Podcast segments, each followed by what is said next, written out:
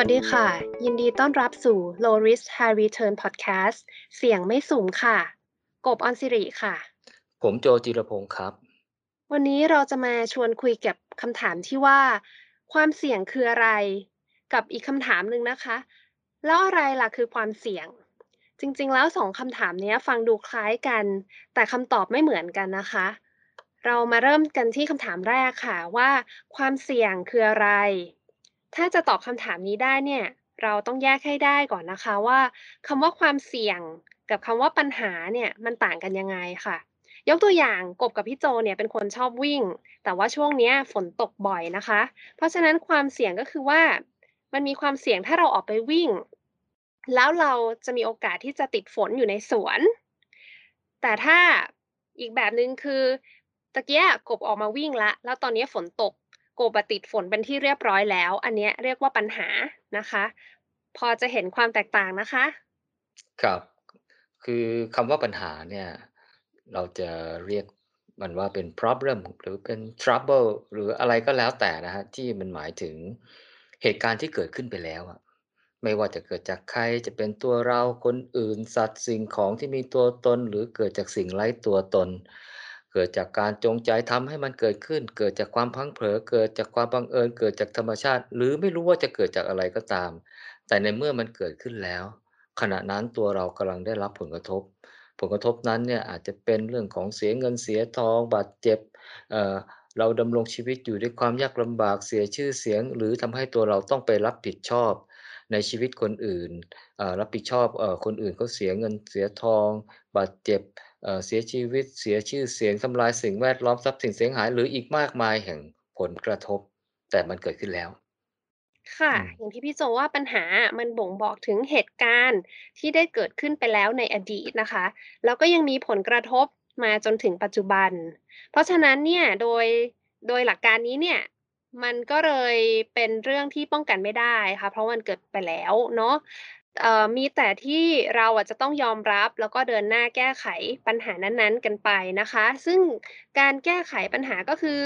การบรรเทาผลกระทบให้ผลกระทบนั้นเบาลง เจือจางลง ไม่ว่าเราจะเต็มใจทำหรือไม่ก็ตามค่ะ แต่มันเป็นความรับผิดชอบ มันเป็นจะถูกบังคับหรือไม่บังคับ เราก็ต้องรับผิดชอบในการที่จะแก้ไขปัญหานั้น ซึ่งเราเรียกง่ายๆ ว่า problem solving นั่นเองค่ะ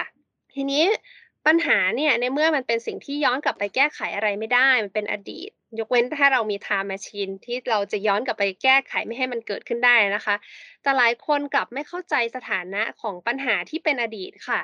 บางคนเนี่ยไปโทษคนอื่น บางคนก็โทษตัวเอง บางคนก็จมอยู่กับปัญหาหมกมุ่น เสียใจ ปล่อยให้ผลกระทบหรือความเสียหายมันยังดำรงอยู่ต่อไป หรือดีไม่ดีก็บานปลายมากขึ้นไปอีกค่ะ ครับผม เอาเข้าจริงแล้วเรื่องทางกายภาพกับเรื่องจิตใจเนี่ย บางทีมันก็แยกออกจากกันไม่ได้นะ คือจะปล่อยกันปล่อยวางกันจริง ๆ เนี่ยก็วางกันไม่ลงเลยล่ะ อืม ผมเองก็จิตใจก็ไม่ได้เข้มแข็งอะไรนะ ที่จะปล่อยวางผลของปัญหาได้ง่ายๆเมื่อต้องไปเจอมันนะ ได้แต่เตือนสติเอ่อให้ตัวเองต้องเดินหน้าแก้ปัญหาเอ่อ จนปัญหามันค่อยๆคลี่คลายอะแล้วเราก็ต้องเดินหน้าต่อนะครับเอ่อหรือไม่ก็ต้องปล่อยวางช่างหัวมันไปเลยครับแล้วก็เดินหน้าต่อเพราะว่าปัญหามันอาจจะแก้ไม่ได้ครับ แล้วมันก็กลายเป็นเรื่องเป็นอดีตไปแล้วครับอืค่ะมนั่นก็คือเป็นเรื่องของปัญหานะคะ ทีนี้กลับมาที่คำว่าความเสี่ยงกันบ้างค่ะ ความเสี่ยงคืออะไรอะคะพี่โจ?เอ่อความเสี่ยงเนี่ยมันคือเหตุการณ์ที่อาจจะเกิดขึ้นในอนาคตนะเอ่อ โดยสมมุติว่าถ้าเหตุการณ์นั้นเนี่ยมันเกิดขึ้นแล้วเนี่ยไม่ว่าจะเกิดจากใครจะเป็นตัวเราคนอื่น สัตว์สิ่งของสิ่งมีตัวตน หรือเกิดจากสิ่งไร้ตัวตน หรือเกิดจากการจงใจทำให้เปิดเกิดขึ้น เกิดจากความพลั้งเผลอเกิดจากความบังเอิญเกิดจากธรรมชาติ หรือไม่รู้ว่าเกิดจากอะไร แต่ถ้ามันเกิดขึ้นแล้วตัวเราจะได้รับผลกระทบ ไม่ว่าจะเป็นเสียเงินเสียทองบาดเจ็บดำรงชีวิตอยู่ด้วยความยากลำบากเสียชื่อ เสียเสียงหรือจะทำให้ตัวเราต้องไปรับผิดชอบให้คนอื่นที่เขาเสียเงินเสียทองคนอื่น เขาได้รับบาดเจ็บเสียชีวิตเสียชื่อเสียงทำลายสิ่งแวดล้อม ทรัพย์สินเสียหายหรืออีกมากมายเห็นแห่งผลกระทบนั้น เออ ฟังดูมันก็คุ้น ๆ นะ เออ เพราะว่า เอ่อ เหมือฟันงกัเบหมือนไเอมื่้ อกี้ไงไม่รู้ค่ะ ฟังเหมือนเมื่อกี้เลยนะครับ จริง ๆ ความเสี่ยงมันก็มีความหมายเกือบจะเหมือนปัญหาเลยเลยนะครับ เอ่อ ต่างกันตรงที่มีคำว่า ถ้า อยู่ข้างหน้าเท่านั้นเอง ถ้ามันอืมเกิดขึ้น ค่ะ อืม เออซึ่งแปลว่าอะไร แปลว่าความเสี่ยงมันเป็นเรื่องอนาคต มันยังไม่เกิดขึ้นนะ อนาคตนั้นเนี่ยมันอาจจะเกิดขึ้นก็ได้ หรือมันอาจจะไม่เกิดขึ้นก็ได้ ก็แค่นั้นเอง เออแต่ว่ามันยังไม่เกิดขึ้น แน่นอนครับเออเราก็ต้องรับผิดชอบกับอนาคตของเราเหมือนกันนะครับเออเพราะอะไรเราก็ไม่อยากให้อนาคตนั้นน่ะมันเกิดเหตุการณ์นั้นขึ้นมา ค่ะ แต่โดยทั่วไปเนี่ย เมื่อมันยังไม่เกิดขึ้น มันก็แปลว่า เรายังไม่ต้องแก้ไขอะไรก็ได้ เพราะความเสียหายมันยังไม่ได้เกิดขึ้นเลยอะค่ะ เป็นแบบนี้โดยธรรมชาติคนเราก็มักจะนิ่งนอนใจค่ะ ซึ่ง ในทางจิตวิทยาแล้วมันก็เป็นเรื่องที่เข้าใจได้นะคะ หลายคนก็เลยไม่รู้สึกอะไรเหมือนยังไม่เคยมีประสบการณ์กับความเสียหาย ความเจ็บปวดความทุกข์หรือว่าความสูญเสียใด ๆ อันนั้นคือบางคนนะคะ ในขณะที่บางคนอีกกลุ่มหนึ่งเนี่ยก็อาจจะตระหนักกับเหตุการณ์ที่ยังไม่ได้เกิดขึ้นนี้ ซึ่งก็เป็นอาจจะเป็นเรื่องที่ดีนะคะทำให้คนเหล่านั้นเนี่ยเกิดความระมัดระวัง หาแนวทางในการป้องกันไม่ให้เกิดเหตุการณ์นั้นขึ้นนะคะ หรือว่า หาแนวทางในการรับมือบรรเทาเบาบางให้ตัวเองได้รับผลกระทบน้อยลงถ้ามันจะเกิดขึ้นนะคะ แต่ถ้าเลยจากขั้นตระหนักเนี่ยอาจจะกลายเป็นขั้นตระหนกไปเลยก็ได้ค่ะ ครับผมก็การมองความเสี่ยงเนี่ยหรือการมองเหตุการณ์ในอนาคตเนี่ย จึงเป็นรูปแบบการเตรียมตัวล่วงหน้านะ อืม หรือเป็นการทำงานเชิงรุก เราจะเรียกว่ามันว่าเป็น proactive ก็ได้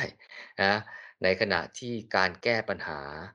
หรือ problem solving เนี่ยมันเป็นลักษณะของการทำงานเชิงรับ คือรอให้มันเกิดก่อนแล้วเราก็ต้องทำตามผลที่มันเกิดขึ้นนะรูปแบบการทำงานที่ต่างกันเนี่ยระหว่างการทำงานเชิงลับเนี่ยเราเรียกมันเป็น passive นะครับเมื่อกี้เราบอกทำงานการทำงานเชิงรุกมันเป็น proactive รูปแบบการทำงานที่แตกต่างกันระหว่าง proactive กับ passive เนี่ยย่อมส่งผลให้เกิดขึ้น ที่แตกต่างกันกับตัวเรานะครับ นั่นคือการ proactive เนี่ยเรามีโอกาสนะครับหรือเราสามารถที่จะกำหนดเหตุการณ์ที่มันยังไม่เกิดขึ้นก็ได้ ก็คืออาจจะทำให้ป้องกันไม่ให้มันเกิดขึ้น หรือให้มันเกิดขึ้นแล้วเราสบายก็ได้นะครับผมแต่ถ้าเป็นลักษณะ Passive เนี่ยคือเราไม่ได้ทำอะไรกับมันเลยอะเราคงได้แต่ลุ้นว่าชะตาชีวิตเราในอนาคตข้างหน้าเนี่ยจะเป็นอย่างไร นะครับในหนังสือของสตีเฟนคอร์วีเนี่ยน่าจะเคยได้ยินนะชื่อหนังสือเอ่อ Seven Habits นะออ of Highly Effective People อะคือเขาเขากำหนดเลยนะว่า habit ที่หนึ่งเนี่ยให้ be proactive คือให้เริ่มต้นทำอะไรก่อนเนี่ยนะครับนะก่อนที่มันจะเกิดอะไรขึ้นนะครับผมเอ่อก่อนที่มันจะเกิดเหตุร้ายขึ้น แล้วก็ถ้าเหตุร้ายนั้นเอ่อมันอาจจะไม่เกิดขึ้น ถ้าเราทำอะไรป้องกันมันก่อน หรือถ้ามันเกิดขึ้นเนี่ยมันเราก็จะไม่เดือดร้อนกับสกับสิ่งนั้นนะครับอืมเออแล้วทำไมหลายคนเนี่ยส่วนมากจะไม่ proactive คะแต่ชอบเป็น passive เสียมากกว่าค่ะ อืม เหตุผลหนึ่งน่าจะมาจากการ proactive เนี่ยมันต้องลงทุนลงแรงไงบางทีต้องเสียเงินเสียทองเสียเวลา ในขณะที่ passive เนี่ยก็คืออยู่เฉยๆไงไม่ต้องทำอะไรเออไม่ทำอะไร อืม ถ้าเหตุการณ์ร้ายไม่เกิดขึ้นก็สบายอ้าก็ไม่ได้ทำอะไรอยู่แล้วนี่ไม่ได้เสียเงินเสียทองหรือลงทุนลงแรงอะไร แต่เอาเข้าจริงเนี่ย ในจิตใจก็รับไม่ได้นะ ถ้าเกิดเหตุการณ์ร้ายเกิดขึ้นน่ะแต่คิดว่าก็คงโชคดีมั้งเราคงไม่เจออะไรมั้งเออมันก็เลยทำให้คนที่คนที่เขายังไม่อยากจะไปลงทุนลงแรงมากก็ยังรู้สึกอยากจะตั้งรับมากกว่าเป็น Passive มากกว่า อืมค่ะก็ถ้าเรามาดูแล้วเนี่ยปัญหากับความเสี่ยงเนี่ย จริง ๆ มันก็มีเส้นแห่งกาลเวลานะครับเป็นตัวแบ่งแยกกันอา จะมีความหมายต่างกันก็อยู่ตรงที่มุมมองที่ว่าเราอยากจะ proactive หรือจะ passive ดีนะครับผม ก็คุยกันมายืดยาวแล้วเนี่ยพูดได้แค่ว่าความเสี่ยงคืออะไรนะ ก็ในข้างหน้าเนี่ยเดี๋ยวเราจะมาตอบคำถามว่าแล้วอะไรล่ะคือความเสี่ยงคำถามที่ดูเหมือนไม่มีอะไรนะครับผม แต่ก็มีแง่มุมเนี่ยให้ขบคิดเยอะเหมือนกันครับ ก็วันนี้เราก็ประมาณนี้นะครับ ค่ะ สวัสดีค่ะ ครับ สวัสดีครับ